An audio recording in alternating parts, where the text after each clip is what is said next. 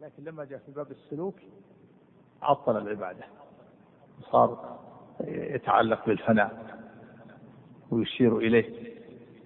فعطل العبادة كما أن أولئك عطلوا عطلوا الخالق من الصفات وهذا عطل الخالق من العبادة. فوافقهم من حيث لا يشعر من جهة أخرى. وفقهم في التعطيل. الذين أنكروا الأسماء والصفات عطلوا الخالق من الصفات. وهو لما جاء في باب السلوك عطل الخالق من العبادة. واكتفى بالشهود والنظر إلى الله. وابن القيم يعتذر عنه كثيرا. يقول شيخ الإسلام في حبيبنا إلينا ولكن الحق أحب إلينا منه. في مدارج السالكين. نعم. يعتذر عنه ويحمل الكلام على أحسن الوجوه لكن أحيانا ما يستطيع يعتذر عنه. نعم. فقال حدثني يحيى بن عمار قال حدثنا أبي قال حدثنا يوسف بن يعقوب قال حدثنا حرمي بن علي البخاري وهانئ بن النضر عن الفضيل وقال عمرو بن عثمان المكي في كتابه الذي سماه التعرف بأحوال العباد والمتعبدين إيه، وقال من؟ وقال عمرو بن عثمان المكي نعم. في كتابه الذي سماه التعرف بأحوال العباد والمتعبدين قال ما يجيء به الشيطان للتائبين وذكر أنه يوقعهم في القنوط ثم في الغرور وطول الأمل ثم في التوحيد. فقال من أعظم ما يوسوس في التوحيد بالتشكيك أو في صفات الرب بالتمثيل والتشبيه أو بالجهد لها والتعطيل. فقال بعد ذكر حديث الوسوسة واعلم رحمك الله تعالى أن كل ما توهمه قلبك أو سنح في مجاري مجاري فكرك أو خطر في معارضات قلبك من حسن أو بهاء أو ضياء أو إشراق أو جمال أو شبح مائل أو شخص متمثل. فالله تعالى بغير ذلك. إيش قال إيش؟ تعلم إيش واعلم رحمك الله تعالى أن كل ما توهمه قلبك أو سنح في مجاري فكرك أو خطر في معارضات قلبك من حسن أو بهاء أو ضياء أو إشراق أو جمال أو شبح مائل أو شخص متمثل فالله تعالى بغير ذلك. إيش؟ إيش؟ واعلم إيش واعلم؟ واعلم رحمك الله تعالى أن كل ما توهمه قلبك نعم. أو سنح في مجاري فكرك أو خطر في معارضات قلبك من حسن أو بهاء أو ضياء أو إشراق أو جمال أو شبح مائل شو عندك؟ عندي عفى الله عنك. قال واحد شبح الشبح أن يمد كالمصلوب. ومنه شبح القوم أيديه أيديهم في الدعاء. أن يمد كالمصلوب؟ أي نعم. شبح الشبح أن يمد كالمصلوب. ومنه شبح القوم أيديهم في الدعاء. وقول ذو الرمة ويشبح بالكفين شبحا عندك؟ ها؟ ما عندك العبارة دي؟ ما ذكر إلا شبح. طيب. نعم. نسخة نعم كيف أشار إليها؟ تحقيق. نعم. نعم.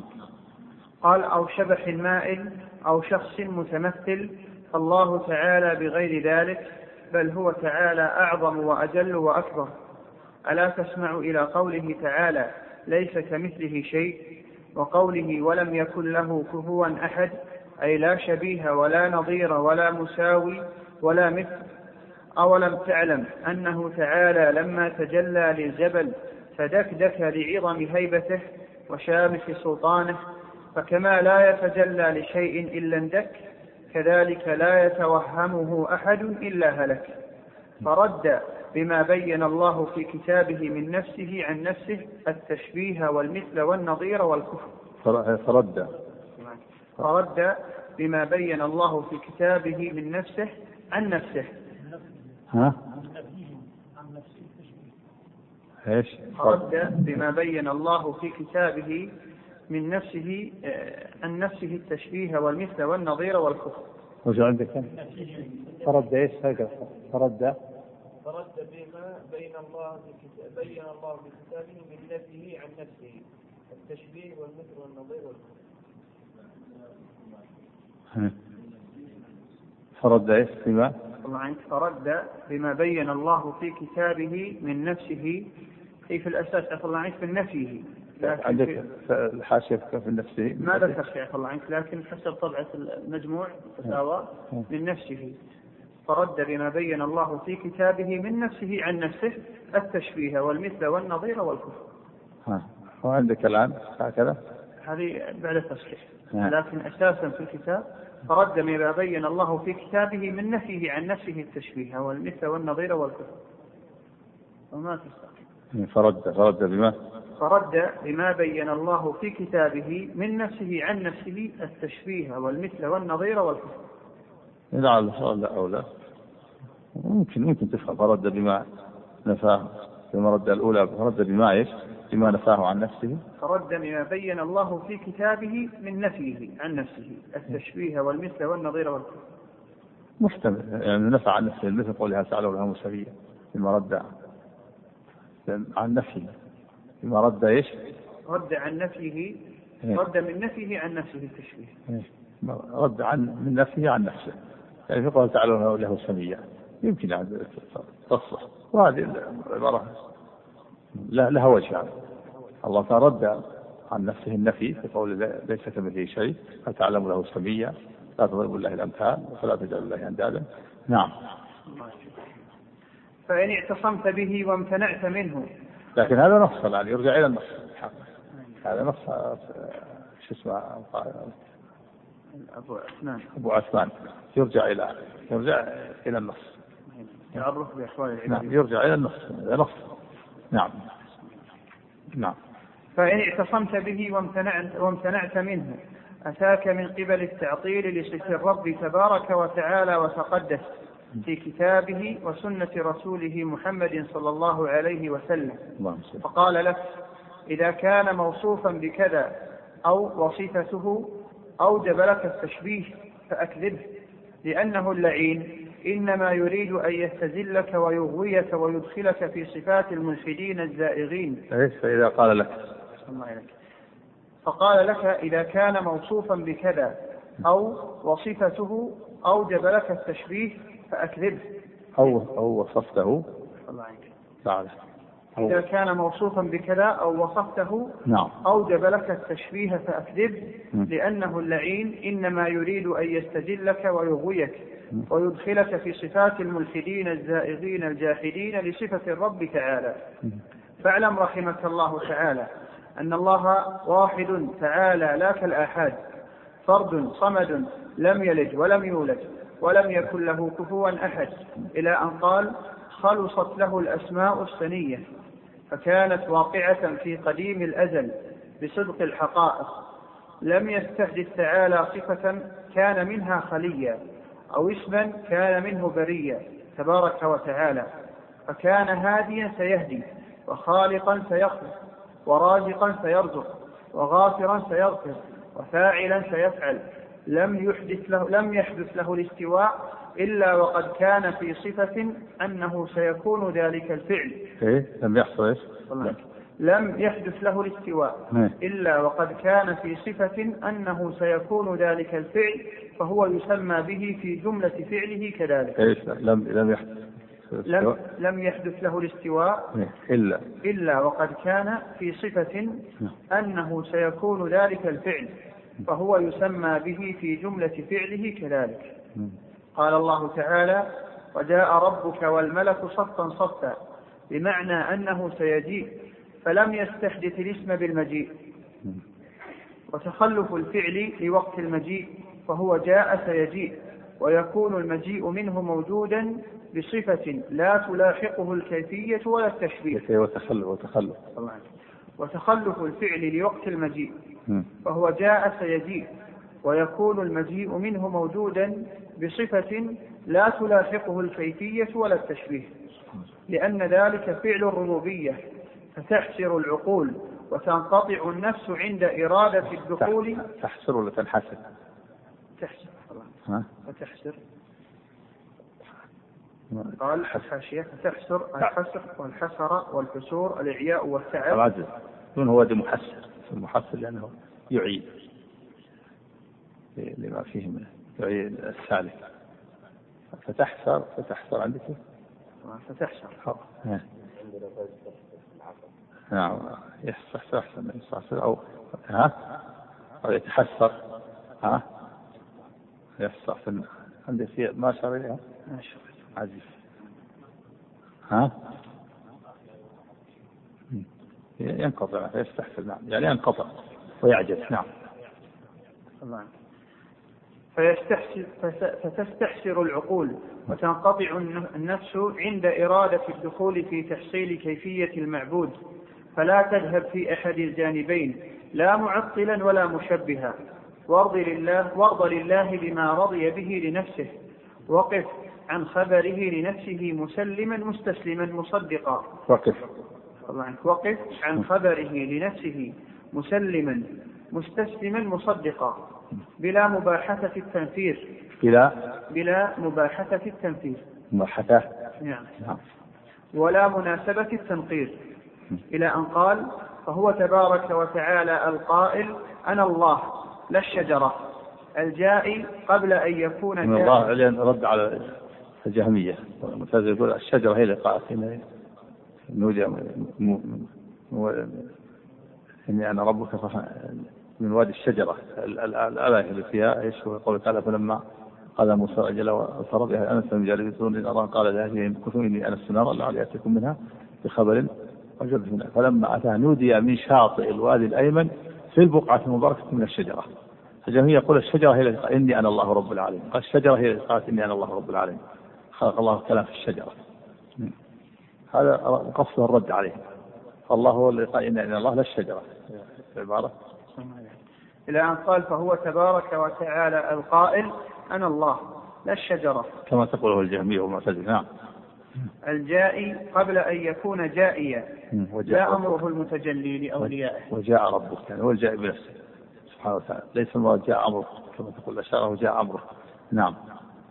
عليك. الجائي قبل أن يكون جائيا لا أمره المتجلي لأوليائه في الميعاد فتبيض به وجوههم وتفلج به على الجاحدين حجتهم. لا لا أمره إيش؟ لا أمره.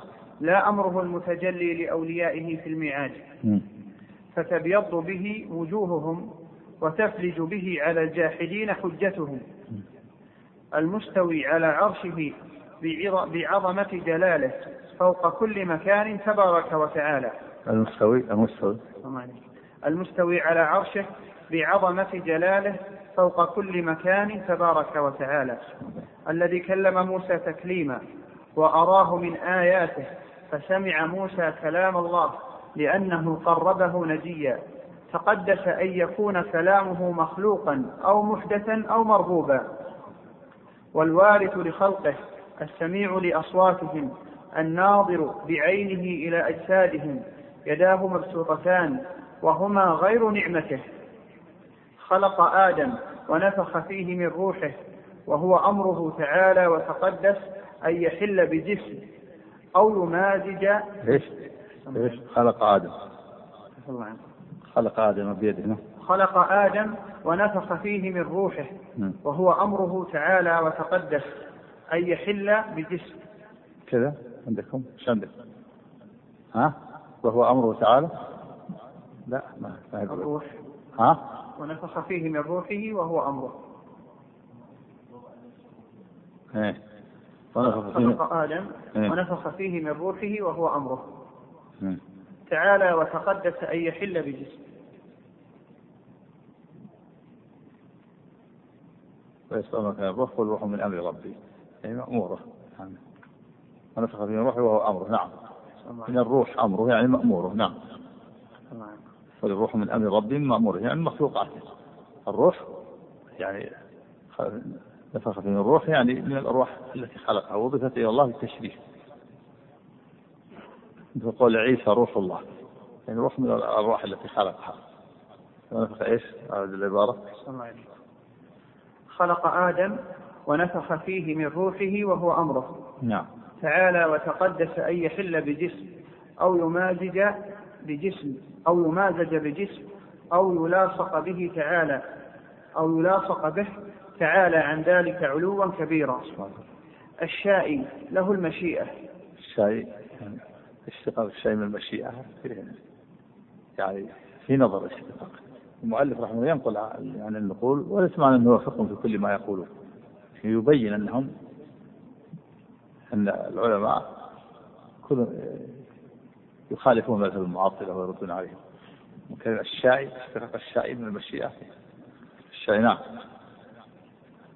الشاعي نعم. الشاعي له المشيئة العالم له العلم. الباسط يديه بالرحمة النازل كل ليلة إلى سماء الدنيا. ليتقرب إليه خلقه بالعبادة وليرغبوا إليه بالوسيلة. القريب في قربه من حبل الوريد البعيد في علوه من كل مكان بعيد ولا يشبه بالناس. إلى أن قال إليه يصعد الكلم الطيب والعمل الصالح يرفعه. القائل أأمنتم من في السماء أن يخسف بكم الأرض فإذا هي تمور؟ أم أمنتم من في السماء أن يرسل عليكم حاصبا تعالى وتقدس أن يكون في الأرض كما في السماء؟ جل عن ذلك علوا كبيرا. وقال الإمام أبو عبد الله الحارث بن إسماعيل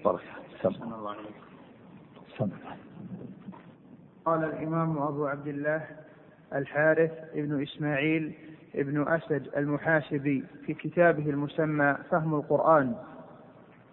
قال في كلامه على الناسخ والمنسوخ وأن النسخ لا يجوز في الأخبار. قال لا يحل لأحد أن يعتقد أن مدح الله وأسماء النسخ لا هذا فيه فائدة هو أن الأخبار لا يدخلها النسخ. النسخ تدخل في الأوامر والنواهي أما الأخبار فلا يدخلها النسخ. إذا أخبر الله مثلا عن قصص الأنبياء قصص الصالحين ما يقال ما ينسخ ما يقال ينسخ خبر. ما يدخله النسخ إنما نصف الأوامر والنواهي إذا أمر الله بشيء ثم نسخ أو نهى عن شيء ثم نسخ تخفيف. مثل نهى النبي صلى الله عليه وسلم عن الشرب قائما ثم شرب قائما. هذا قد يقال النسخ لكن هذا فيه يجمع بينهما بأن هذا محمول على على التنزيه وهذا محمول على الجواز. نعم. وأن النسخ قال لا يحل لأحد أن يعتقد أن مدح الله وأسمائه وصفاته. كيف النص وأن الأخبار يذكرون النسخ قال في كلامه على الناسخ والمنسوخ وأن النسخ لا يجوز في الأخبار. نعم. قال لا يحل لأحد أن يعتقد أن مدح الله وأسمائه وصفاته يجوز أن ينسخ منها شيء. إلى أن قال مدح الله كذا؟ نعمة الله عنك لا يحل لأحد أن يعتقد أن مدح الله وأسمائه وصفاته نعم. يجوز أن ينسخ منها شيء. نعم. إلى أن قال وكذلك لا يجوز إذا أخبر أن صفاته حسنة عليا. أن صفاته. الله إليك. كذلك لا يجوز إذا أخبر أن صفاته حسنة عليا أن يخبر بعد ذلك أنها دنية سفلى. نعم. فيصف نفسه بأنه جاهل ببعض الغيب بعد أن أخبر أنه عالم بالغيب وأنه لا يبصر ما قد كان ولا يسمع الأصوات ولا قدرة له ولا يتكلم ولا كلام كان منه وأنه تحت الأرض لا على العرش جل وعلا عن ذلك. يعني هذا لا يمكن يمكن يعني نخبر عن شيء ثم يصدق لا يمكن هذا نعم. فإذا عرفت ذلك واستيقنته علمت ما يجوز عليه النسخ وما لا يجوز. وأنه يجوز على النسخ على الأوامر والنواهي دون الأخبار نعم فلا يجوز عليه النسخ نعم. فإن تلوت آية في ظاهر تلاوتها تحسب أنها ناسخة لبعض أخباره كقوله عن فرعون فلما إذا أدركه الغرق حتى قال آمنت. الآيات إيه، فإذا تلوت. الله عليك قال فإذا تلوت آية في ظاهر تلاوتها تحسب أنها ناسخة لبعض أخباره نعم. كقوله عن فرعون فلما إذا أدركه الغرق قال آمنت. حتى, حتى إذا أدركه حتى إذا أدركه الغرق قال آمنت الآيات.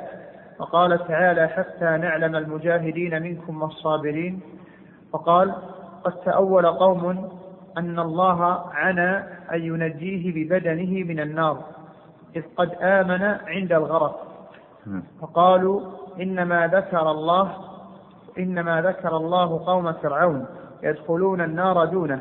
وقال فأوردهم النار. وقال وحاق بآل فرعون سوء العذاب ولم يقل بفرعون. وقال وهكذا الكذب على الله لأن الله تعالى يقول فأخذه الله نكال الآخرة والأولى. وكذلك قوله تعالى فلا يعلمن الله الذين صدقوا. فأقر التلاوة على استئناف العلم من الله عز وجل. إيش حتى الله إليك وكذلك قوله تعالى فلا يعلمن الله الذين صدقوا. ف... فأقر. فلا يعلمن؟ فلا يعلمن الله الذين صدقوا. نعم. فأقر التلاوة على استئناف العلم من الله عز وجل عن أن يستأنف علما بشيء.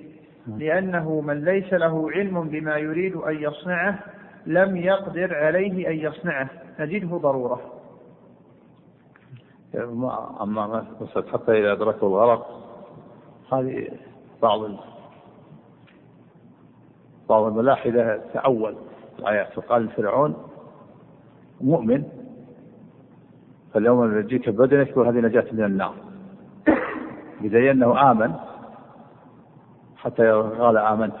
وقال فأما قول أدخل آل فرعون أشد العذاب فهم يدخلون وهو ما يدخل معهم. ليس ليس داخلا فيه. اللي يدخلون آل فرعون وليس منهم.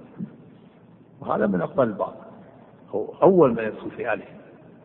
آل إبراهيم أول ما يدخل فيهم رأسهم إبراهيم. آل فرعون رأسهم فرعون.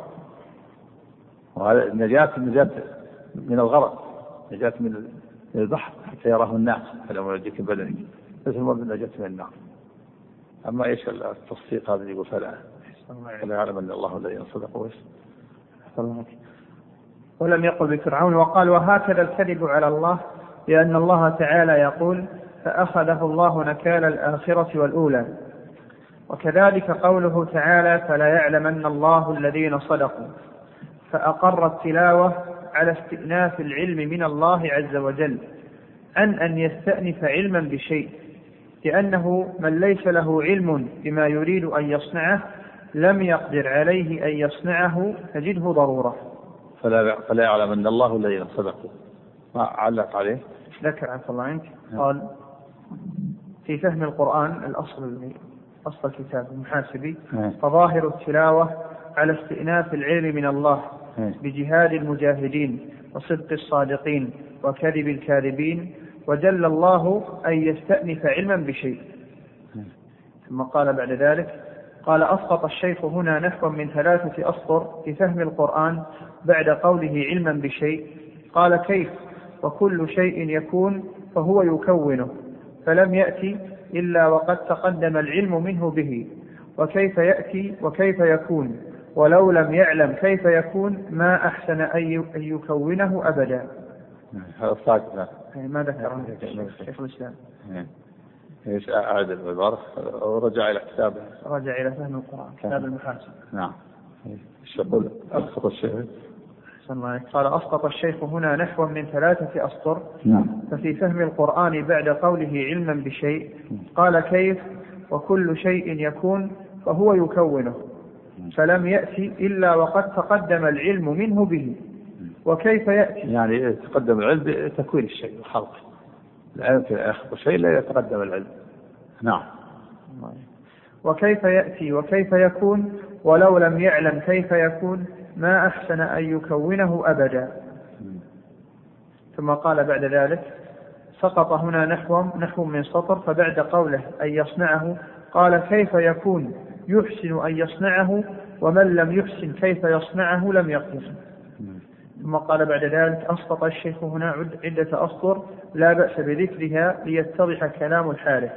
قال بعد قوله أن يصنعه قال وهنا نجده ضرورة في فطرنا فلو لم نر كتابا قط ولم نحسن أن نكتب لم يجز لنا أن نكتب كتابا مؤلفا بمعاني مفهومة بالتخمين أبدا. وكذلك جميع الصناعات من لم يرها فيعلمها. أو توصف له فيعلمها لم يحسن أن يأتي بها أبدا. فالله جل ذكره أولى بعلم ما يكونه قبل أن يكونه. يعني اتضح الآن المراد أن الله سبحانه سبق علمه بالأشياء قبل كونها. والإنسان إذا لم يعلم شيئا لا يمكن أن يكون شيء. لو لو قيل لك كون سيارة اصنع سيارة من كذا وكذا ما رأيت السيارة ولا علمتها ولا استغربت منك شيء ما يمكن. لابد أن يسبق علمك بالشيء. الله تعالى خلق أشياء سبق علمه بها. نعم.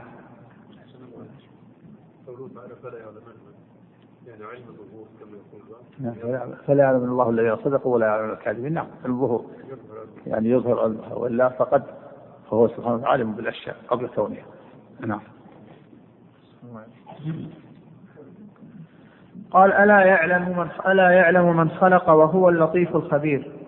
قال وإنما قوله حتى نعلم المجاهدين منكم إنما يريد حتى نراه. إيه، حتى هذا هو علم الظهور. أعد. الله إليه وإنما قوله حتى نعلم المجاهدين منكم إنما يريد حتى نراه فيكون معلوما موجودا. نعم. وإلا هو قد علم قبل الفن يعني حتى نعلم المجاهدين منكم حتى نعلمه موجودا ظاهرا. نعم. وإلا فقد علمه قبل ذلك سبحانه وتعالى. نعم. الله فيكون معلوما موجودا لأنه لا جائز أن يكون يعلم الشيء معدوما من قبل من قبل أن يكون ويعلمه موجودا كان قد كان. فيعلم في وقت واحد معدوما موجودا وإن لم يكن. إيش؟ لأنه لا جائز. الله إليك قال لأنه لا جائز أن يكون يعلم الشيء معدوما من قبل أن يكون. نعم. ويعلمه موجودا كان قد كان. فيعلم في وقت واحد معدوما موجودا وإن لم يكن. هذا جمع بين النقيضين لا يمكن. وهذا المحال. نعم. هو المحال هو الجمع بين النقيضين. يعلم الشيء موجود معدوم يعني المراد أن الله تعالى سبق علمه بالأشياء قبل كونها ولا يقال أنه سبق علمه بالعدم. أنه علمها معدومة ثم علمها موجودة نعم. الله وذكر كلاما في هذا في الإرادة إلى أن قال وكذلك قوله تعالى إنا معكم مستمعون ليس معناه أن يحدث له سمعا ولا تكلف لسمع ما كان من قولهم. ولا. ولا تكلف لسمع ما كان من قولهم. وقد ذهب قوم من أهل السنة أن لله استماعا حادثا في ذاته. فذهبوا إلى أن ما يعقل من الخلق أنه يحدث منهم علم سمع علم سمع لما كان من قول. لأن المخلوق إذا سمع حدث له عقد فهم عما أدركته أذنه من الصوت. وكذلك قوله وقل اعملوا فسيرى الله عملكم ورسوله. لا يستحدث بصرا محدثا في ذاته وإنما يحدث الشيء فيراه مكونا كما لم يزل يعلم قبل كونه. إيه، لا لا يستحدث. لا يستحدث بصرا محدثا في ذاته وإنما يحدث الشيء فيراه مكونا كما لم يزل يعلم قبل كونه. إلى أن قال وكذلك قوله تعالى وهو القاهر فوق عباده وقوله تعالى الرحمن على العرش استوى وقوله أأمنتم من في السماء وقوله تعالى إليه يصعد الكلم الطيب والعمل الصالح يرفعه. وقال تعالى يدبر الأمر من السماء إلى الأرض ثم يعرج إليه. وقال تعالى تعرج الملائكة والروح إليه. وقال لعيسى إني متوفيك ورافعك إلي. وهذا كله تدل على من من أدلة إثبات العلو الرب سبحانه وتعالى. العروج يكون من أسفل إلى أعلى والصعود من أسفل إلى أعلى والرفع من أسفل إلى أعلى. ودل على أن الله في العلو. نعم.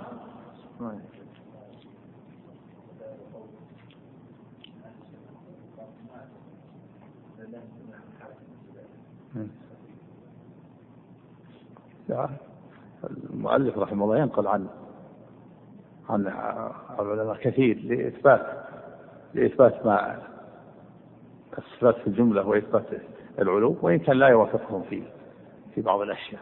يعني ما يلزم أن الشيخ رحمه الله. نقل عن بعضهم يوافق في كل ما يقول ها؟ نسخة الفتاوى ما فيها حادثة إيش؟ أن لله قد ذهب قوم من أهل السنة أن إيه؟ لله استماعا في ذاته إيه؟ لفظة حادثا ليست في الفتاوى ولم يعلق عليها المحقق ها؟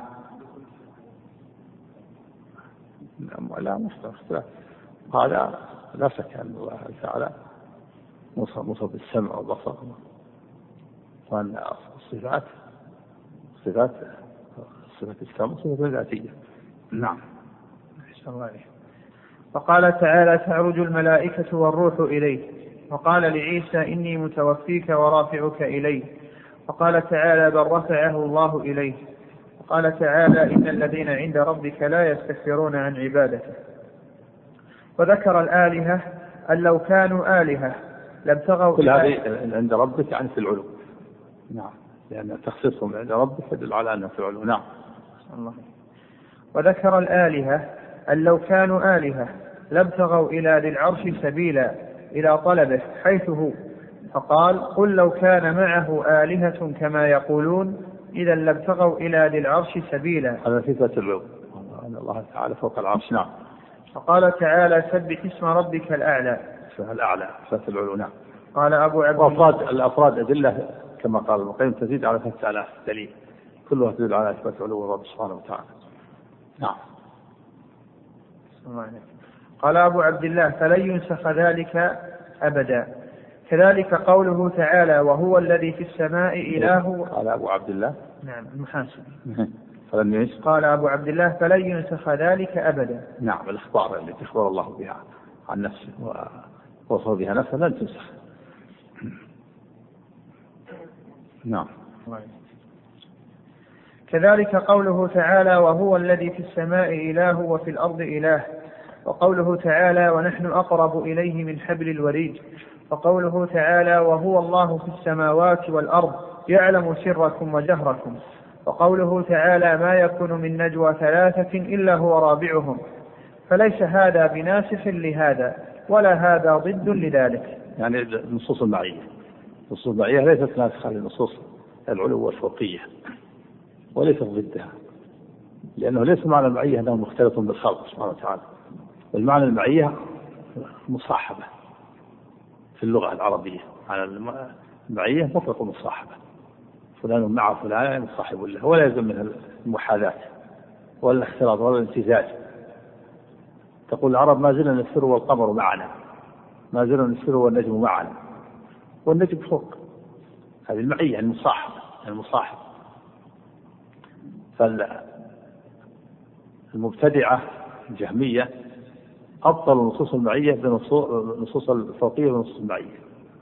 وقالوا النصوص المعية تدل على أن الله مختلط بالمخلوقات وهو معكم أينما كنتم وهذا يبطل نصوص العلو. فضرب النصوص بعضها ببعض وقال النصوص المعية تبطل النصوص الفوقية. وتنقضها. فقالوا إن الله مختلط بالمخلوقات وليس فوق العرش. هذا من ابطل البعض. الشيخ رحمه الله يقول ما في ما في ما في معارضة. نصوص المعية حق ونصوص العلو حق. نصوص العلو محكمة وأن الله فوق العرش فوق المخلوقات. ونصوص المعية معناها المصاحبة. هو مصاحب له فهو مع المخلوقات بعلمه واطلاعه وإحاطته وهو فوق العرش سبحانه وتعالى. لا منافاة. وهو مع المؤمنين بنصره وتأييده وتوفيقه وتسديده ومعهم بعلمه وإحاطته واطلاعه وهو فوق العرش فوق المخلوقات. لا منافاة. والمعية لا تفيد اختلاط المخلوقات.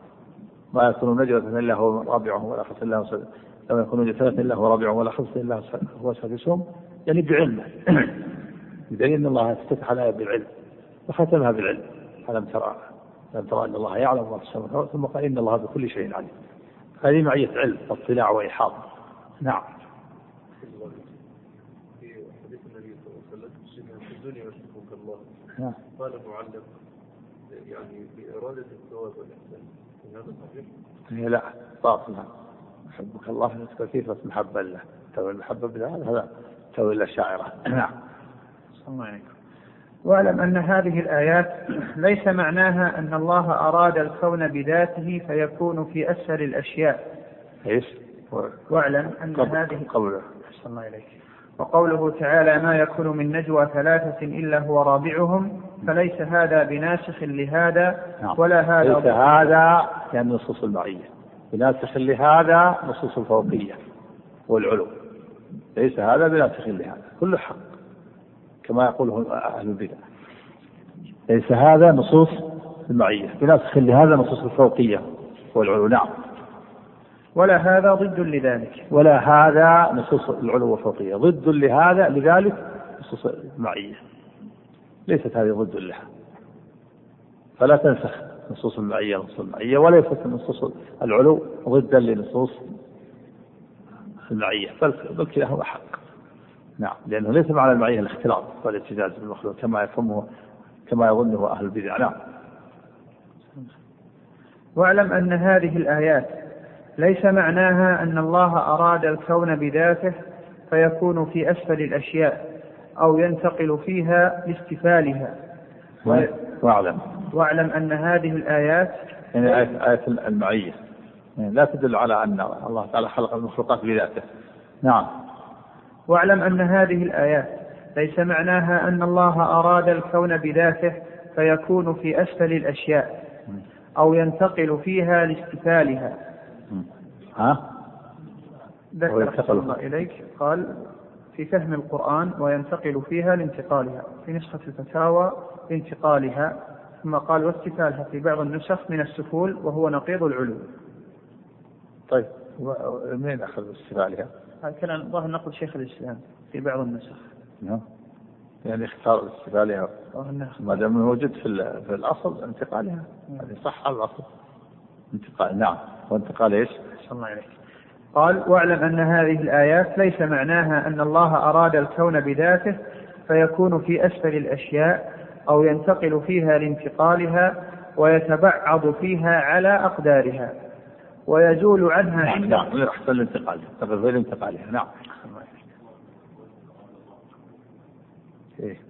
يعني خلقهم بذاته عندك تعليق يعني ليس المراد الله خلقهم بذاته نعم ها؟ وش يكون؟ يعني خلقهم بذاته كونهم ويخلقهم بذاته نعم في حديث النزول كيف يفهم نزول يفهم أنه كما يليق بجلاله وعظمته نزول حقيقي لا نزول أمره والله أعلم بكيفية لا نعلم الكيفية. النزول معلوم والكيف مجهول. من العلو وبين بين من خلقه. نعم. فوق السماوات. نعم. بين من خلقه فوق السماوات وينزل كما يشاء. سبحانه وتعالى. لأن لا نكيف. ما نقول إنه ينزل يكون بين طبقتين مثل مثل نزول المخلوق هذا التشبيه تمثيل. فعلا يفعله كما يليق بجلال الحاضر. ظرفية إيش؟ لا شك هذا ما في ما في إشكال هذا. ما ما أحد يقول هذا. هو إلا المشبهه والممثلة. لا يقول إن الله تعالى بين طبقتين. هذا ما يقوله مسلم. هذا ما يقول الا الجهميه والمعتزله لا يقول مخلوق المخلوقات هذا هذا هذا الكلام اللي رده الشيخ. ما في منافاة. نصوص العلو محكمة. والنزول يليق بجلاله وعظمته لا نعلم كيفيته النزول معلوم وكيف مجهول. والإيمان به واجب والسؤال عنه بدعة نعم واعلم أن هذه الآيات ليس معناها أن الله أراد الكون بذاته فيكون في أسفل الأشياء أو ينتقل فيها لانتقالها ويتبعض فيها على أقدارها ويزول عنها عند فنائها. جل وعز عن ذلك. وقد نزع بذلك بعض أهل الضلال فزعموا أن الله تعالى في كل شيء بنفسه كائنا. هذا قول الجهمية من الأحياء الحلولية نعوذ بالله. قالوا في كل مكان الله ما يقول. حتى قالوا في أجواف الطيور وبطون السباع وفي كل مكان. ولم ننزه عن كل شيء نعوذ بالله. وهل يجرؤ عاقل يقول هذا الكلام؟ قالوا في كل مكان. قالوا مثل الهواء اللي ما يخلو من مكان نعوذ بالله. وقد نزع نعم. الله عنك. وقد نزع بذلك بعض أهل الضلال فزعموا أن الله تعالى في كل شيء بنفسه كائنا كما هو في العرش. ولا فرق بين ذلك عندهم. ثم أحالوا في النفي بعد تثبيت ما يجوز عليه في قولهم ما نفوه. ثم أحالوا. ثم أحالوا في النفي بعد تثبيت ما يجوز عليه في قولهم ما نفوه لأن كل من يثبت شيئا في المعنى ثم نفاه بالقول لم يغن عنه نفيه بلسانه. ثم عليك ثم أحالوا في النفي بعد تثبيت ما يجوز عليه في قولهم ما نفوه. يعني أحالوا؟ قالوا انه إنه في كل مكان ثم قالوا إنه يستحيل عليه أن يكون في كذا ويستحيل وهذا ما يفيدهم. إذا أثبتوا أنه في كل مكان ما يفيدهم قوله قولهم إنه إنه يجوز عليه كذا ولا يجوز عليه كذا. نعم. قال ننفي الأشياء المستحيلة.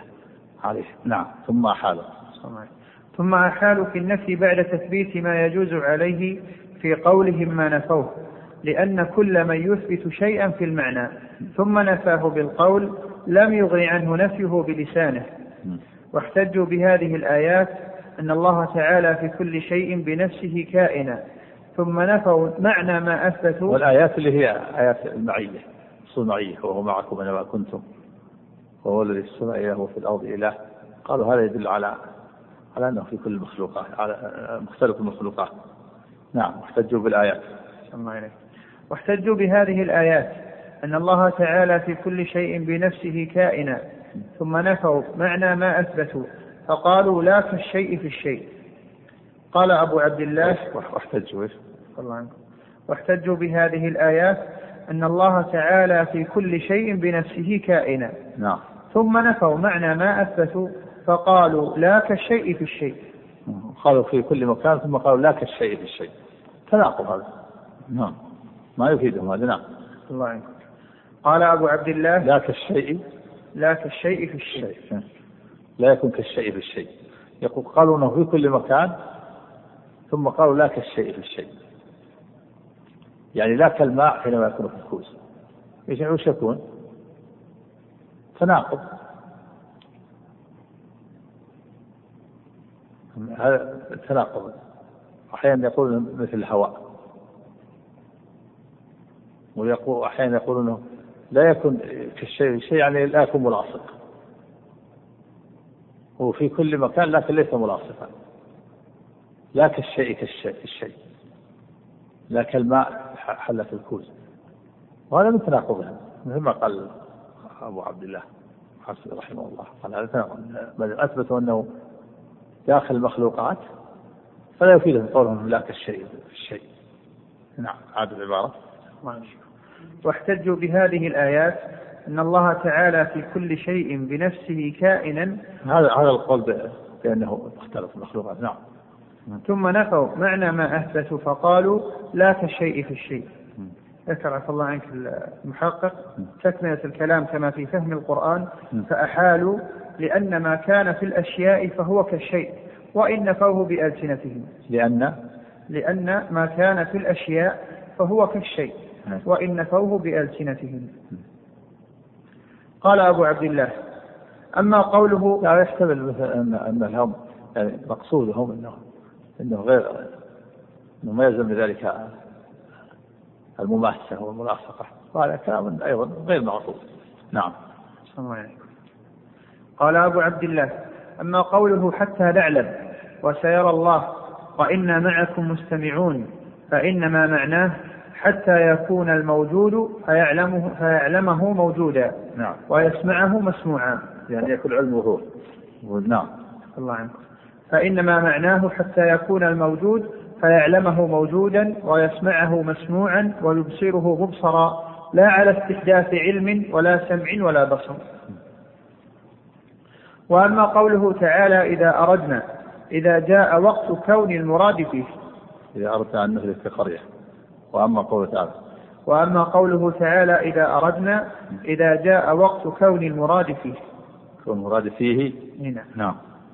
وأن قوله على العرش استوى وهو القاهر فوق عباده أأمنتم من في السماء أن يخسف بكم الأرض؟ إذا لابتغوا إلى ذي العرش سبيلا فهذا وغيره مثل قوله تعرج الملائكة والروح إليه إليه يصعد الكلم الطيب والعمل الصالح يرفعه. هذا منقطع يوجب أنه فوق العرش. هذا إيش؟ هذا منقطع. منقطع. نعم وذكر في الحاشية قال في فهم القرآن مقطع. مقطع. نعم. يوجب. يعني لا فرق بينها يعني وهو قاهر فوق عباده صفة العلو وهي يصعد الكلم. طيب هذا نوع دليل آخر نوع آخر. لأن الصعود من أسفل إلى أعلى. هذا نوع وقوله وهو قال فوق وهو قير فوق العباد هذا نوع. هذا دليل وهذا دليل. الأدلة أنواع متعددة. نعم. هذا مقطع يمكن أقرب. قال هذا مقطع يوجب أنه فوق العرش فوق الأشياء كلها منزه عن الدخول في خلقه لا يخفى عليه منه خافية لأنه أبان في هذه الآيات أن ذاته بنفسه فوق عباده لأنه قال أأمنتم من في السماء؟ لأنه أبان. لأنه أبان في هذه الآيات أن ذاته بنفسه فوق عباده.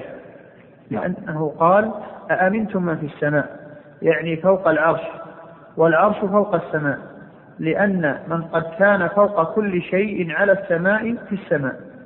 لأن لأن. لأن من قد كان فوق كل شيء على السماء في السماء. نعم. وقد لأن المراد فيه الظرفية من كان فوق كل شيء في السماء فهو في السماء يعني في العلو مراد العلو في ظرفية نعم.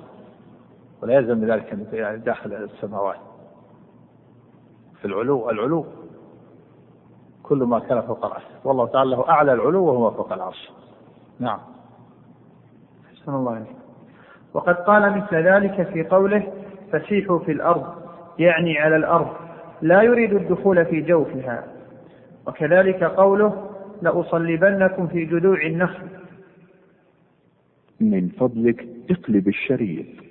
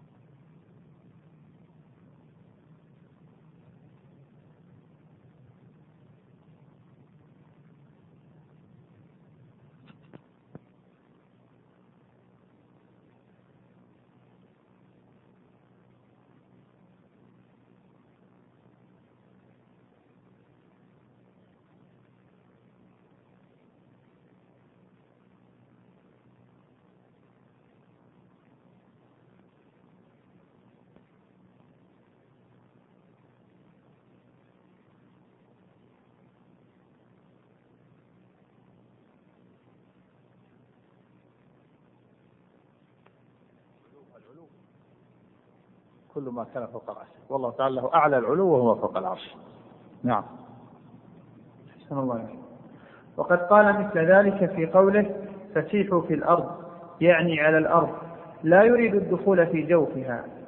وكذلك قوله لأصلبنكم في جذوع النخل. يعني فوقها عليها.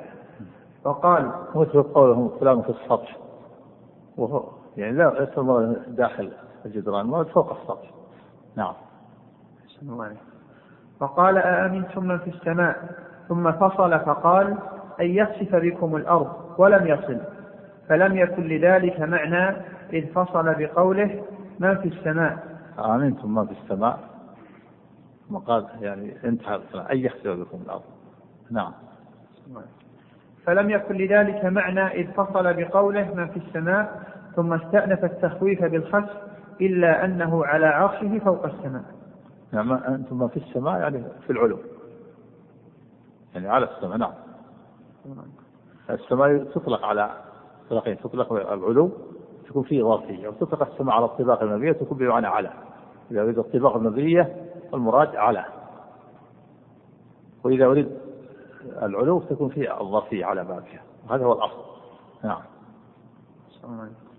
وقال تعالى يدبر الأمر من السماء إلى الأرض ثم يعرج إليه.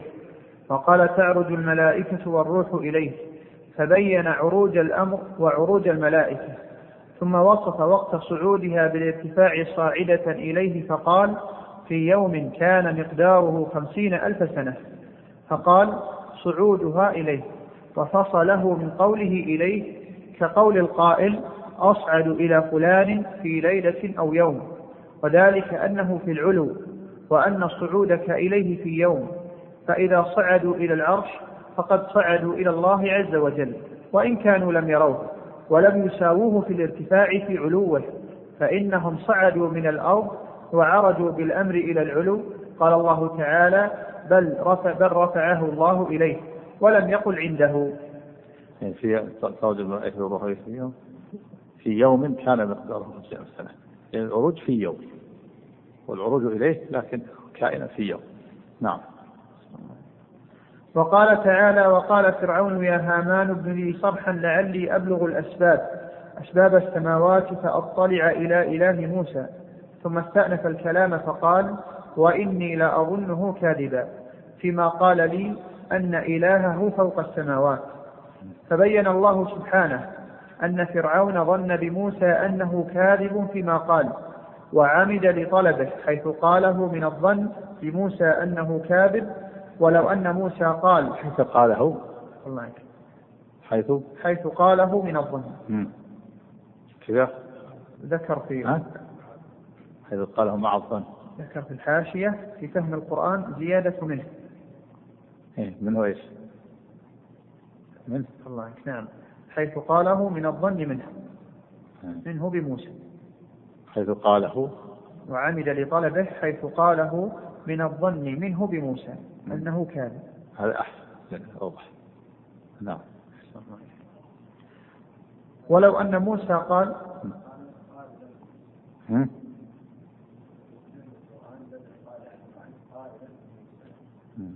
نعم. صلى الله عليه وسلم. ولو أن موسى قال إنه في قال كل له موسى. نعم. لا يتدل عليه. نعم. ولو أن موسى قال إنه في كل مكان بذاته لطلبه في بيته أو بدنه أو حشه فتعالى الله عن ذلك ولم يجهد نفسه ببنيان الصرح. نعم لأن المبتدعة حرفوا الآية.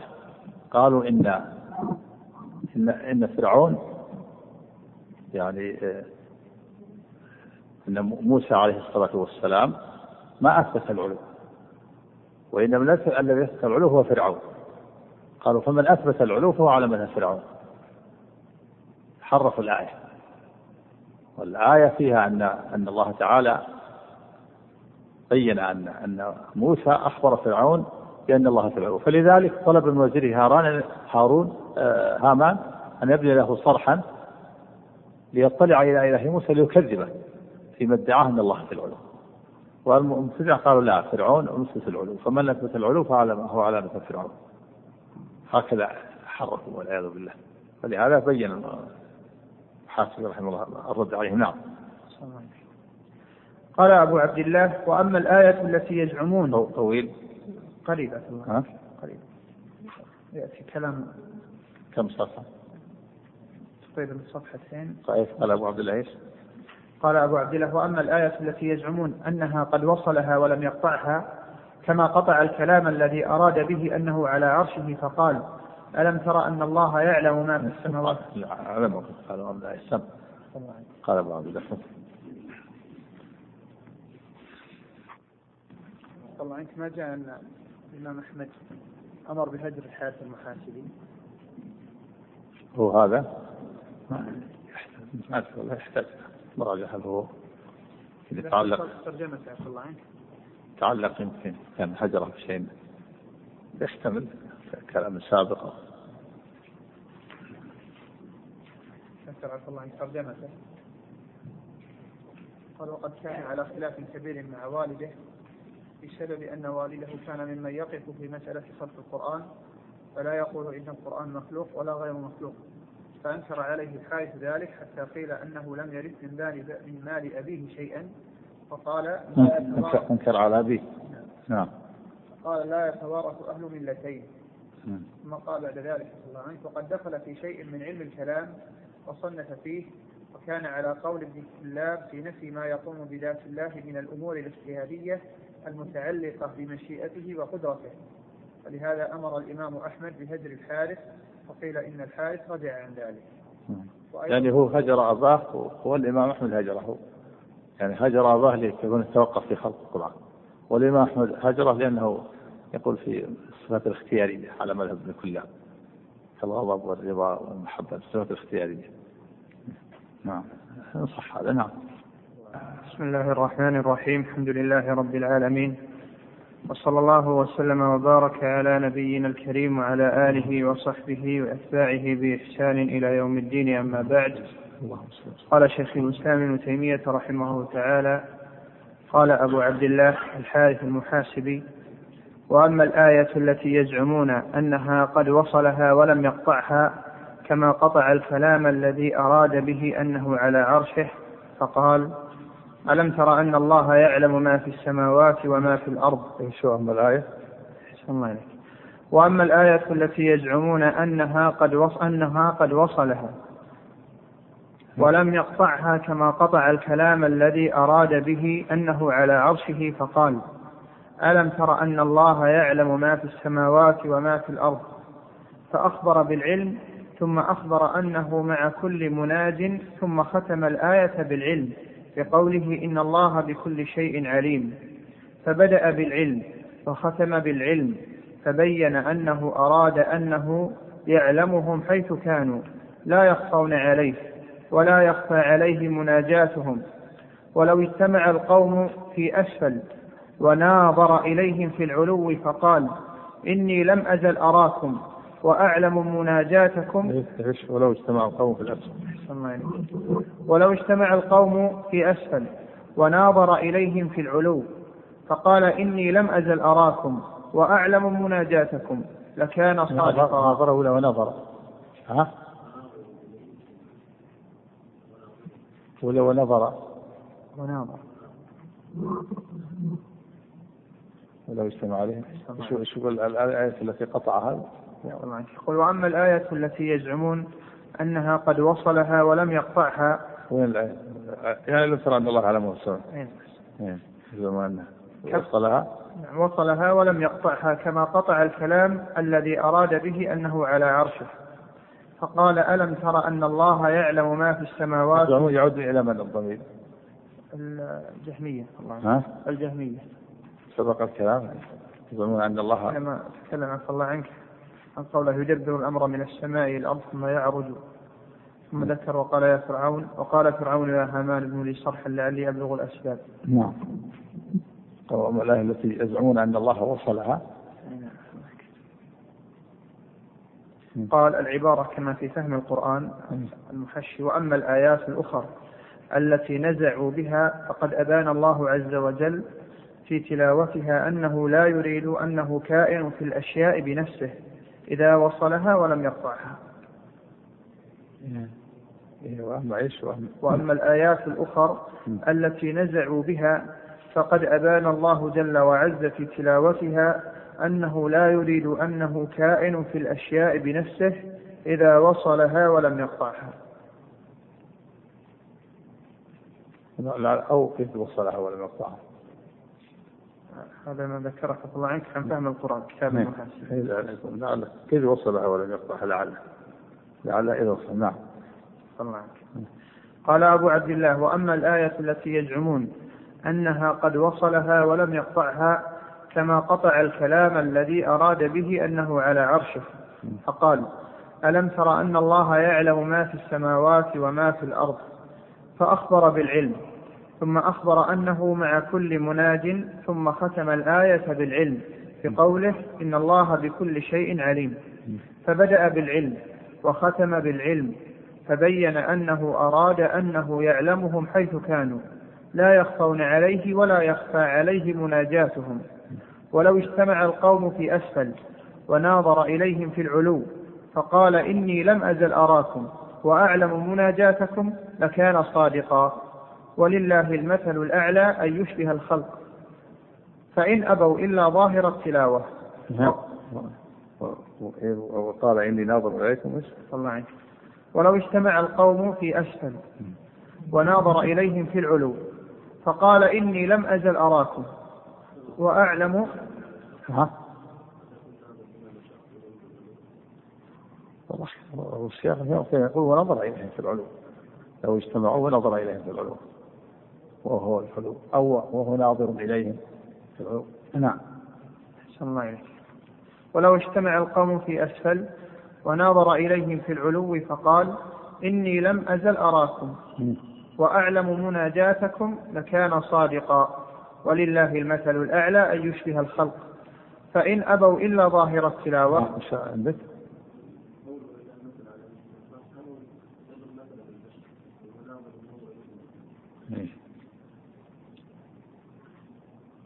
لا هو يقول فرض يعني.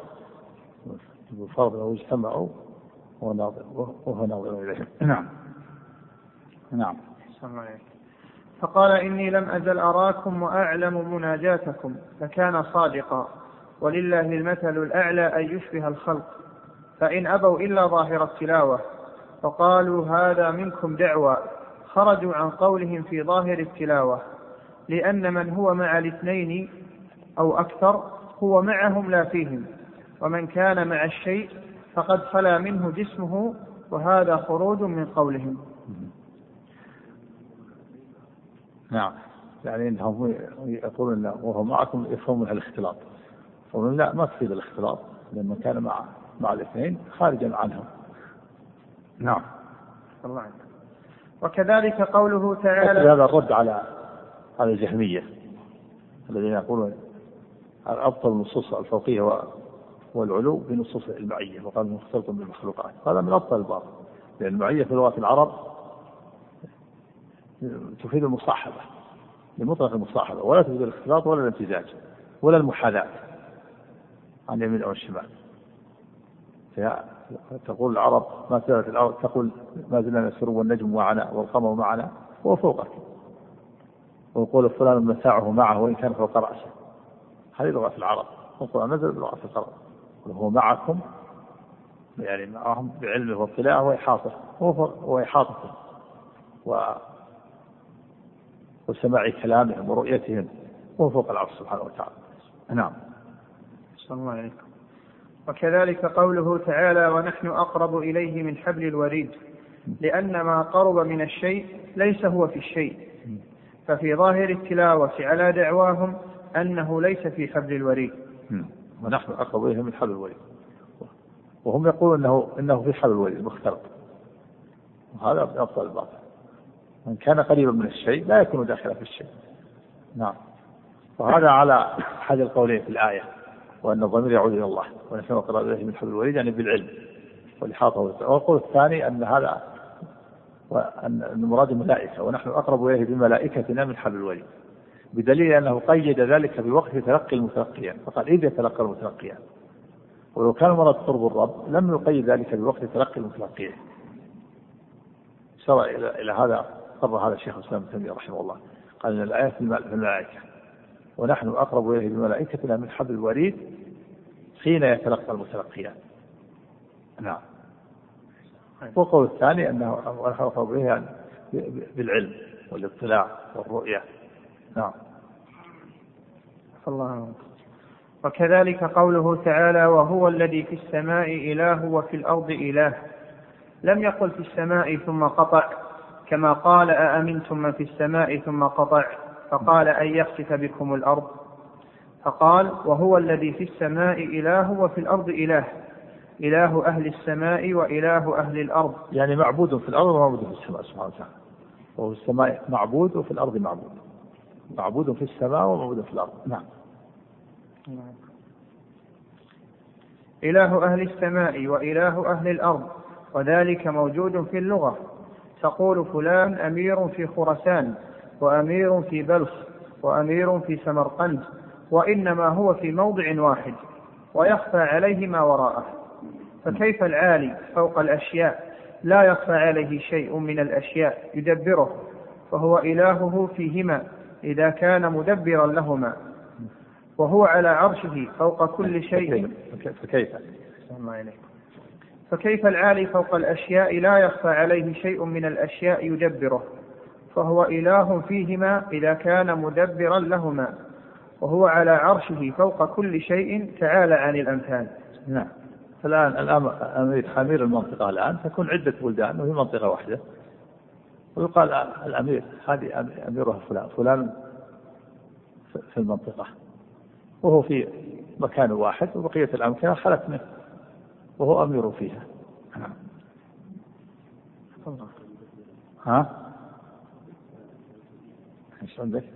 قال الله عنك فكيف العالي فوق الأشياء لا يخفى عليه شيء من الأشياء يدبره فهو إله فيهما إذا كان مدبرا لهما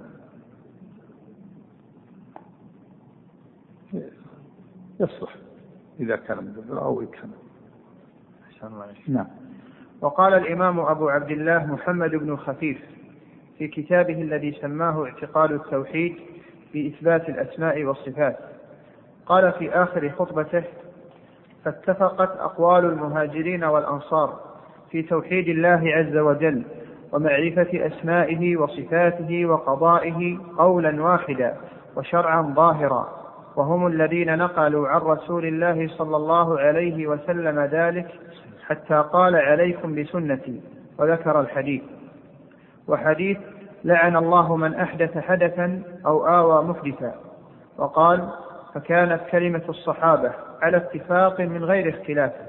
وهم الذين أمرنا بالأخذ عنهم إذ لم يختلفوا بحمد الله تعالى في أحكام التوحيد وأصول الدين من الأسماء والصفات كما اختلفوا في الفروع. الحمد لله. اتفقوا على هذا. اتفقوا على إثبات الأسماء وصفات الله عز وجل وأن الله في العلو أجمع عليه الصحابة والتابعون والأئمة والعلماء. حتى جاء الجهمية والمبتدعة فابتدعوا هذا هذه الأقوال الفاسدة الباطلة. نعم. ولو كان منهم في ذلك اختلاف لنقل إلينا كما نقل سائر الاختلاف. فاستقر صحة ذلك عن خاصتهم وعامتهم حتى أدوا إلى التابعين لهم بإحسان. فاستقر صحة ذلك عند العلماء المعروفين حتى نقلوا ذلك قرنا بعد قرن لأن الاختلاف كان في الأصل عندهم كفر ولله المنة. نعم أجمع عليه الصحابة والتابعون لأن الاختلاف عندهم. لأن الاختلاف كان في الأصل عندهم كفر ولله المنة. يعني من من خالف في هذا من خالف في لأن الله في العلو وأنكر الله في العلو كفر. لهذا كفر السلف. من أنكر أن الله في العلو. كما قال الإمام أبو حنيفة سبق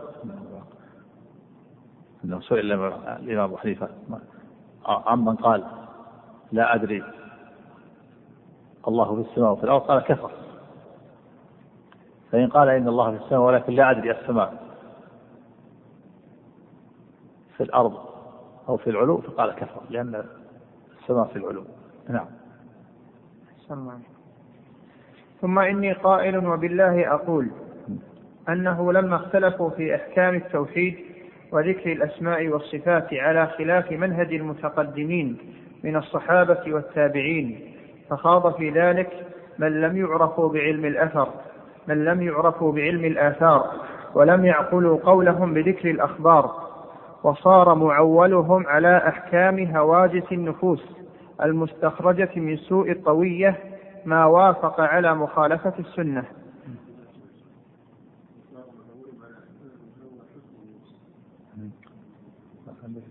ذكر عفى الله قال نسخة المجموع هوا حسن ما ذكره. وهنا حوادث النفوس المستخرجة من سوء الطوية. لعل هذا الغواش نعم. الله عنك سوء طوية يعني نية السيئة يعني. نعم. قصد بسبب القصد السيء. طوية قصد السيء. نعم. صار إيش؟ صار. فصار معولهم على أحكام هواجس النفوس المستخرجة من سوء الطوية. نعم. ما وافق على مخالفة السنة. والتعلق منهم بآيات لم يسعدهم فيها فتأولوا على أهوائهم وصححوا بذلك مذاهبهم احتجت إلى الكشف عن صفة المتقدمين ومأخذ المؤمنين ومنهاج منهاج الأولين خوفا من الوقوع في جملة أقاويلهم التي حذر رسول الله صلى الله عليه وسلم أمته ومنع المستجيبين له حتى حذرهم. ثم ذكر أبو عبد الله خروج النبي صلى الله عليه وسلم وهم يتنازعون في القدر وغضبه. وحديث لا ألفين أحدكم متكئا على أريكته. وحديث نعم وذلك الحديث وسلم لما خرجوا ينزعون في القدر كأنما تفقع في وجه حب حب الرمان من الغضب قال- أبي هذا أمرتم؟ أم بهذا وكلتم ان تضربوا كتاب الله بعضه ببعض؟ ما علمتم منه فاعملوا به وما لا تعملوا فاكلوه إلى عالمه. هذا لا بأس بسنده. وحديث لا وكان أحدكم جالس على أريكته. يأتي الحديث عني فيقول بيننا وبينكم كتاب الله. فما وجدنا في كتاب الله عملنا به وما لم في كتاب الله فلا نعمل به. قال إني أوتيت القرآن أو مثله معه. عليه الصلاة والسلام. نعم. وحديث ستفترق أمتي على ثلاث وسبعين فرقة وأن الناجية ما كان عليه هو وأصحابه. ثم قال فلزم الأمة قاطبة معرفة ما كان عليه الصحابة ولم يكن. معرفته أحسن عليك. ثم قال فلزم الأمة قاطبة معرفة ما كان عليه الصحابة ولم يكن الوصول إليه إلا من جهة التابعين لهم بإحسان المعروفين بنقل الأخبار ممن لا يقبل المذاهب المحدثة. فيتصل ذلك قرنا بعد قرن ممن عرفوا بالعدالة والأمانة الحافظين على الأمة ما لهم وما عليهم من إثبات السنة. إلى أن قال فأول ما نبتدئ به مما أوردنا هذه المسألة من أجلها ذكر أسماء الله عز وجل وصفاته مما ذكر الله في كتابه وما بين صلى الله عليه وسلم من صفاته في سنته وما وصف به عز وجل نفسه مما سنذكر قول القائلين بذلك مما لا يجوز لنا في ذلك أن نرده إلى أحكام عقولنا بطلب الكيفية بذلك وإما قد أمرنا بالاستسلام له. إلى أن قال ثم إن الله تعالى تعرف إلينا بعد إثبات الوحدانية. و... أحسن الله إليك.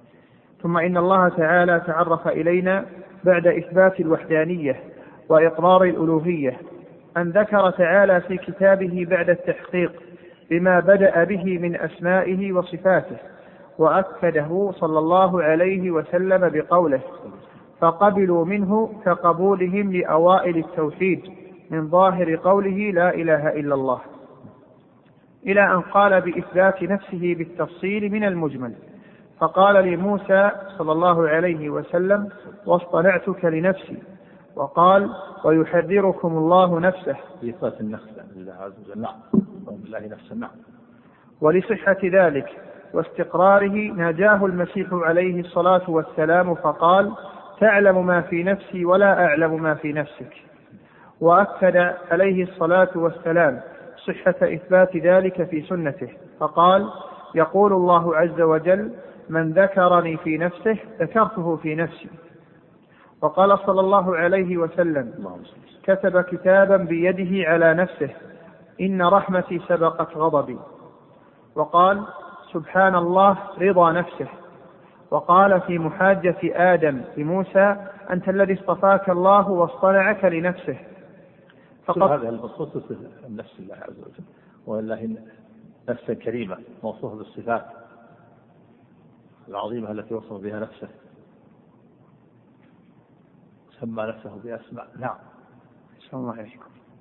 فقد صح بظاهر قوله أنه أثبت لنفسه نفسا وأثبت له الرسول صلى الله عليه وسلم ذلك. قد صح. فقد صح بظاهر قوله أنه أثبت لنفسه نفسا. نعم صرح وانفتح صح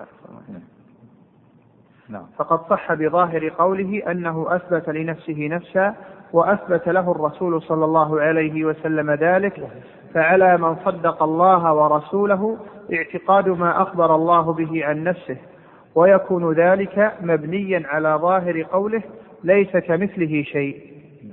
ثم قال فعلى المؤمنين خاصتهم وعامتهم قبول كل ما ورد منه صلى الله عليه وسلم. قبوله. الله عنك. ثم قال فعلى المؤمنين خاصتهم وعامتهم قبول كل ما ورد عنه صلى الله عليه وسلم. على المؤمنين. ثم نعم قال نعم ها، القبول نعم. الله فعلى المؤمنين خاصتهم وعامتهم نعم. قبول كل ما ورد عنه صلى الله عليه وسلم الله بنقل العدل عن العدل حتى يتصل به صلى الله عليه وسلم. اللهم صل وأن مما قص الله علينا في كتابه ووصف به نفسه ووردت به السنة بصحة ذلك أن قال الله نور السماوات والأرض. ثم قال عقيب ذلك نور على نور. وبذلك دعاه صلى الله عليه وسلم أنت نور السماوات والأرض. ثم ذكر حديث أبي حديث حديث عباس اللهم لك الحمد أنت نور السماوات اللهم لك الحمد أنت قيم السماوات والأرض. اللهم لك الحمد أنت نور السماوات والأرض. في حديث الاستفتاح الطويل في قيام الليل نعم. الله البخاري ثابت البخاري. نعم. أحسن الله. قال رواه البخاري ومسلم. نعم. نعم وبذلك دعاه صلى الله عليه وسلم أنت نور السماوات والأرض. ثم ذكر حديث أبي موسى حجابه النور أو النار. لو كشفه لأحرقت سبحات وجهه ما انتهى إليه بصره من خلقه. وقال سبحات وجهه جلاله ونوره. نقله عن الخليل وأبي عبيد. وقال قال عبد الله بن مسعود نور السماوات من نور وجهه. ثم قال ومما ورد به النص أنه حي وذكر قوله تعالى الله لا إله إلا هو الحي القيوم. طويل البحث أي نعم. نعم. ثم قال ثم قالوا أنه حي. صلى الله عليه. وسلم.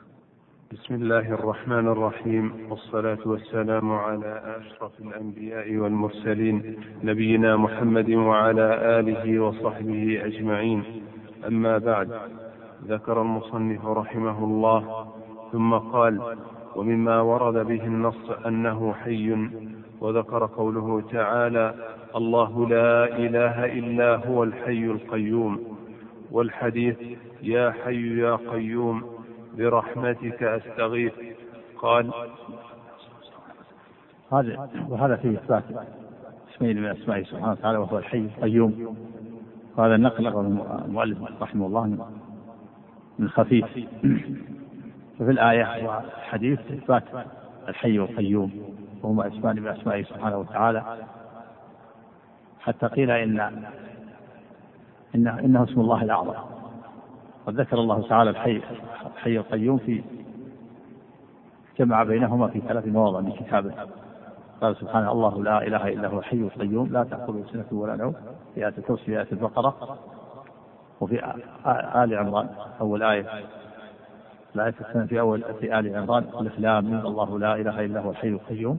وفي سورة طه فيقول عز وجل وعنت الوجوه للحي القيوم وقد خاب من حمل ظلما. فجمع الله بين هذين الاسمين في ثلاث مواضع من كتابه. حتى قيل إنهما اسم الله الأعظم الذي سئل به أعطى واذا دعي به أجاب. وكذلك الحديث يا حي يا قيوم برحمتك أستغيث. وفيه استغاثة ب- بصفة من صفاته والاستغاثة والاستعاذة. بصفاته ورد كما في قوله تعالى كما في قوله صلى الله عليه وسلم اللهم إني أعوذ برضاك من سخطك.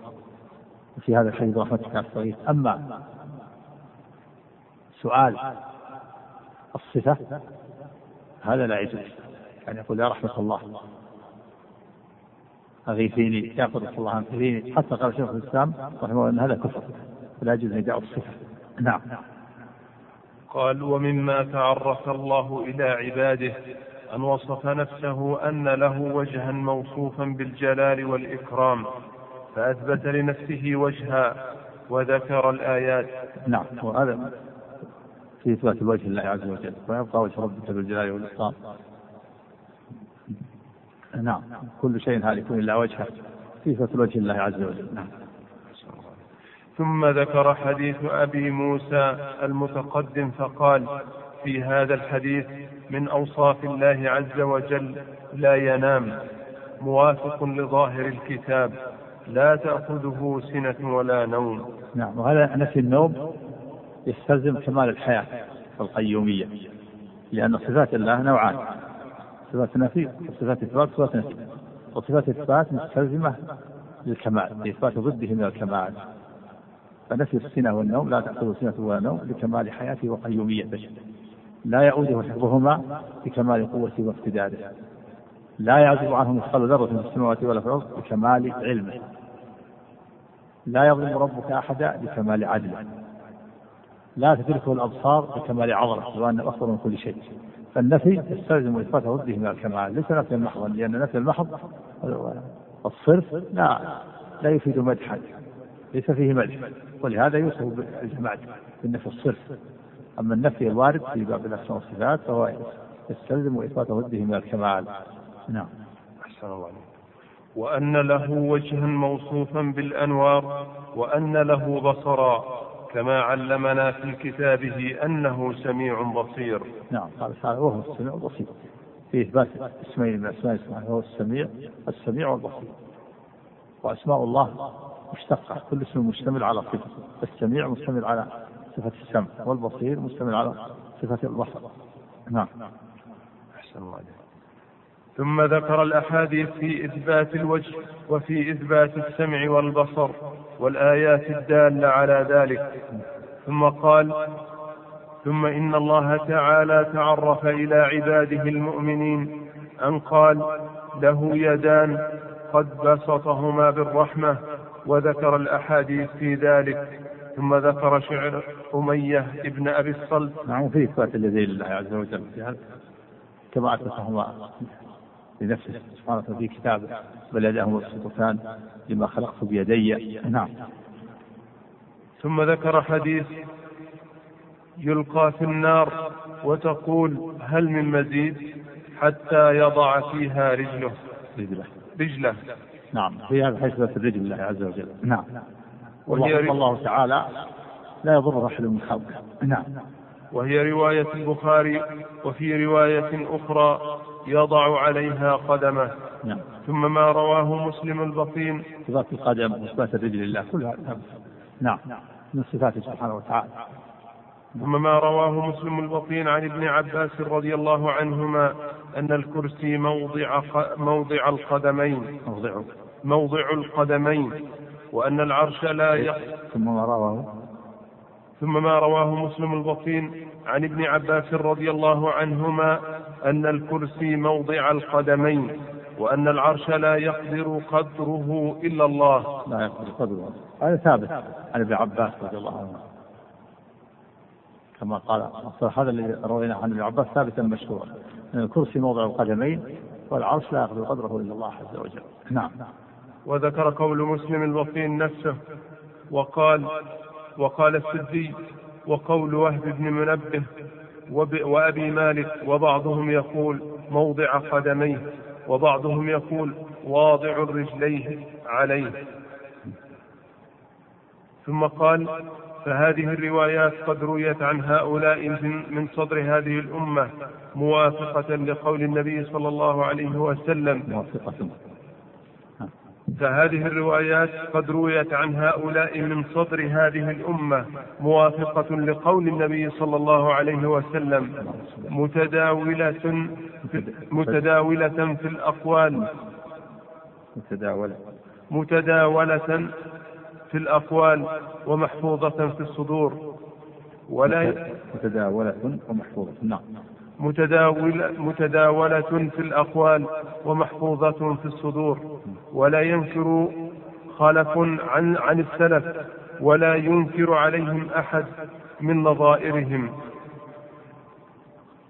نقلتها الخاصة والعامة مدونة, مدونة في كتبهم إلى أن, حد إلى أن حدث في آخر الأمة من قلل الله عددهم ممن حذرنا رسول الله صلى الله عليه وسلم عن مجالستهم ومكالمتهم وأمرنا ألا نعود مرضاهم ولا نشيع جنائزهم.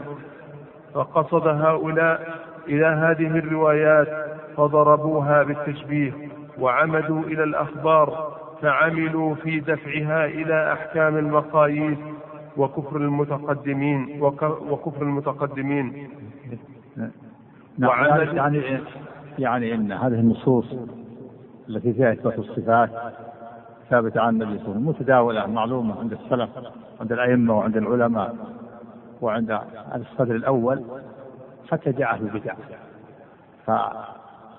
فضربوها بالتأويل وضربوا لها المقاييس وقالوا إن فيها تشبيه وأبطلوها وقالوا أخبار أحاد لا يحتج بها وأولوها.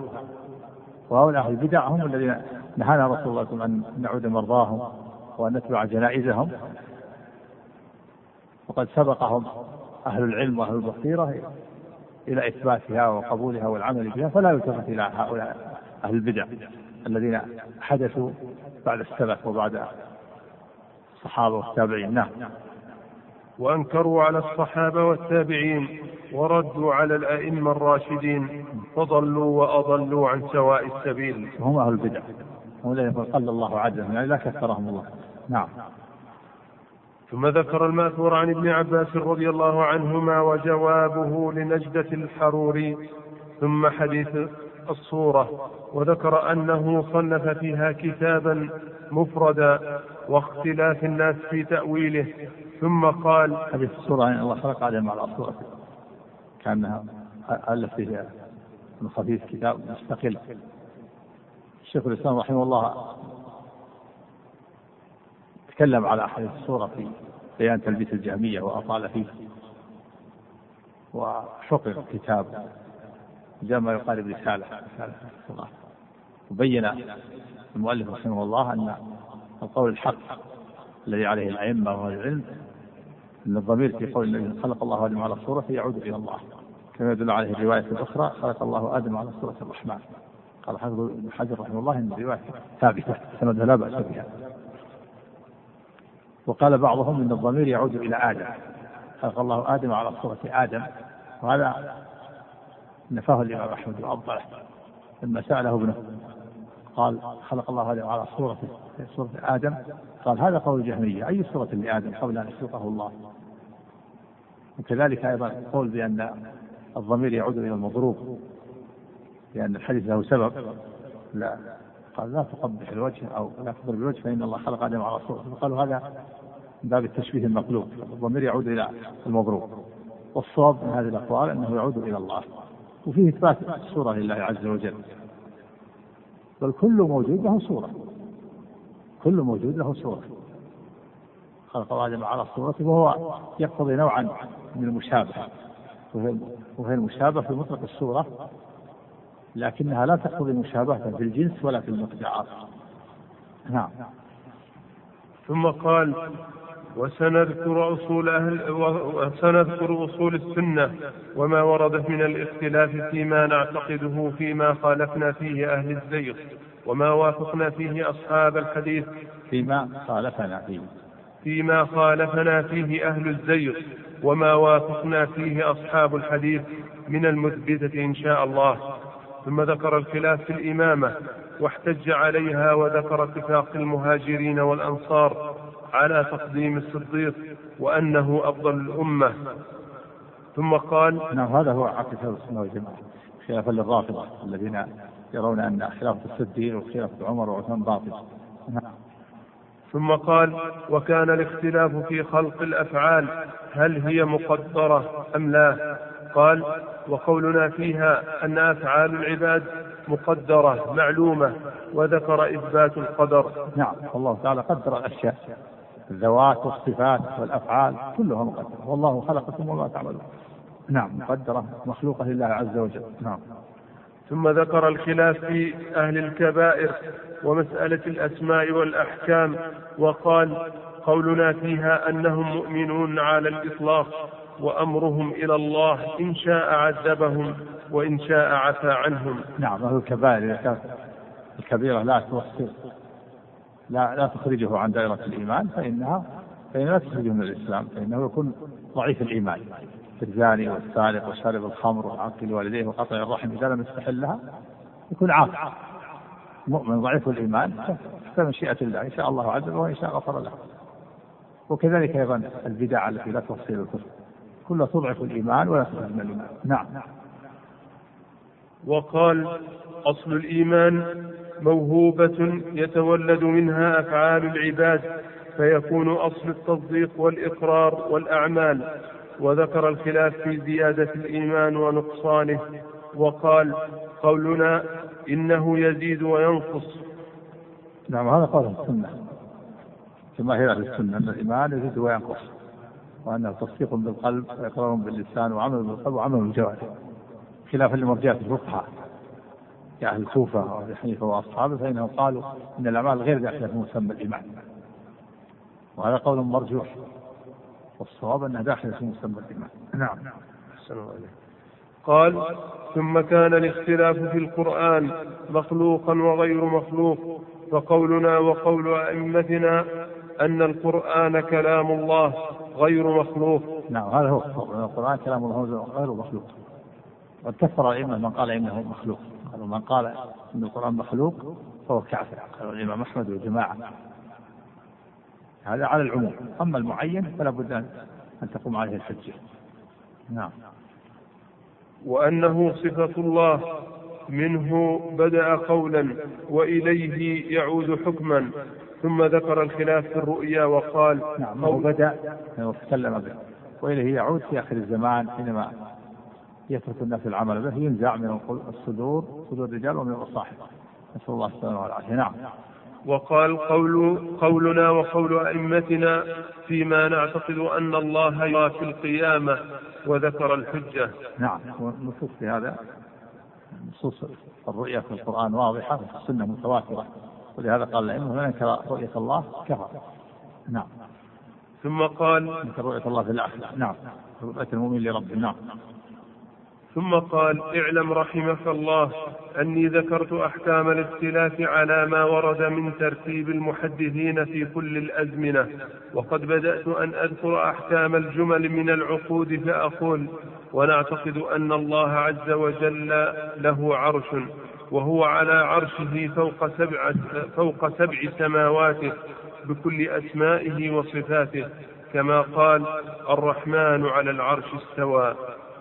وقال تعالى يدبر الأمر من السماء إلى الأرض ولا نقول إنه في الأرض كما هو في السماء على عرشه لأنه عالم بما يجري على عباده ثم يعرج إليه. إلى أن قال ونعتقد أن الله تعالى خلق الجنة نعم والنار وهذا ذات العرش وأن الله فوق العرش. ثابت من النصوص وكذلك العلو. وفي العلو لله عز وجل وأن الله فوق السماوات فوق العرش مستوى العرش. هذا ثابت بال- بالأدلة حتى إن العلماء بينوا أن نصوص العلو والفوقية تزيد أفرادها على ثلاثة آلاف دليل. نعم. من أن الله قال ثم استوى على العرش في سبعة مواضع قال آمنتم من في السماء وهو العلي العظيم سبح اسم ربك الأعلى وهو فوق عباده إليه يصعد الكلم الطيب والعمل الصالح يرفعه. بل رفعه الله إليه تعود الملائكة الروح إليه إلى غير ذلك من أنواع الأدلة. نعم. أحسن الله إليك. إلى إلى أن قال ونعتقد أن الله تعالى خلق الجنة والنار وأنهما مخلوقتان للبقاء لا للفناء. إلى أن قال نعم هذا عقد أهل السنة والجماعة خلاف المعتزلة. قالوا إنهما معدومتان الآن وإنما تخلقان يوم القيامة. لأن وجودهما الآن ولا ولا ولا جزاء عبث والعبث محمل على الله هكذا يزعمون. وهذا من أبطل الباطل النصوص دلت على أنها موجودتان قال عن الجنة أعدت للمتقين وقال أنها أعدت للكافرين. والمؤمن يفتح له باب إلى الجنة إذا مات في قبره يأتيه من روحها وطيبها والكافر يفتح له باب إلى النار فيأتيه من حرها وسمومها. وفيه والجنة فيها الحور. وهو موجودتان الآن. دائمتان لا نعم. إلى أن قال ونعتقد أن الله تعالى خلق الجنة والنار وأنهما مخلوقتان للبقاء لا للفناء.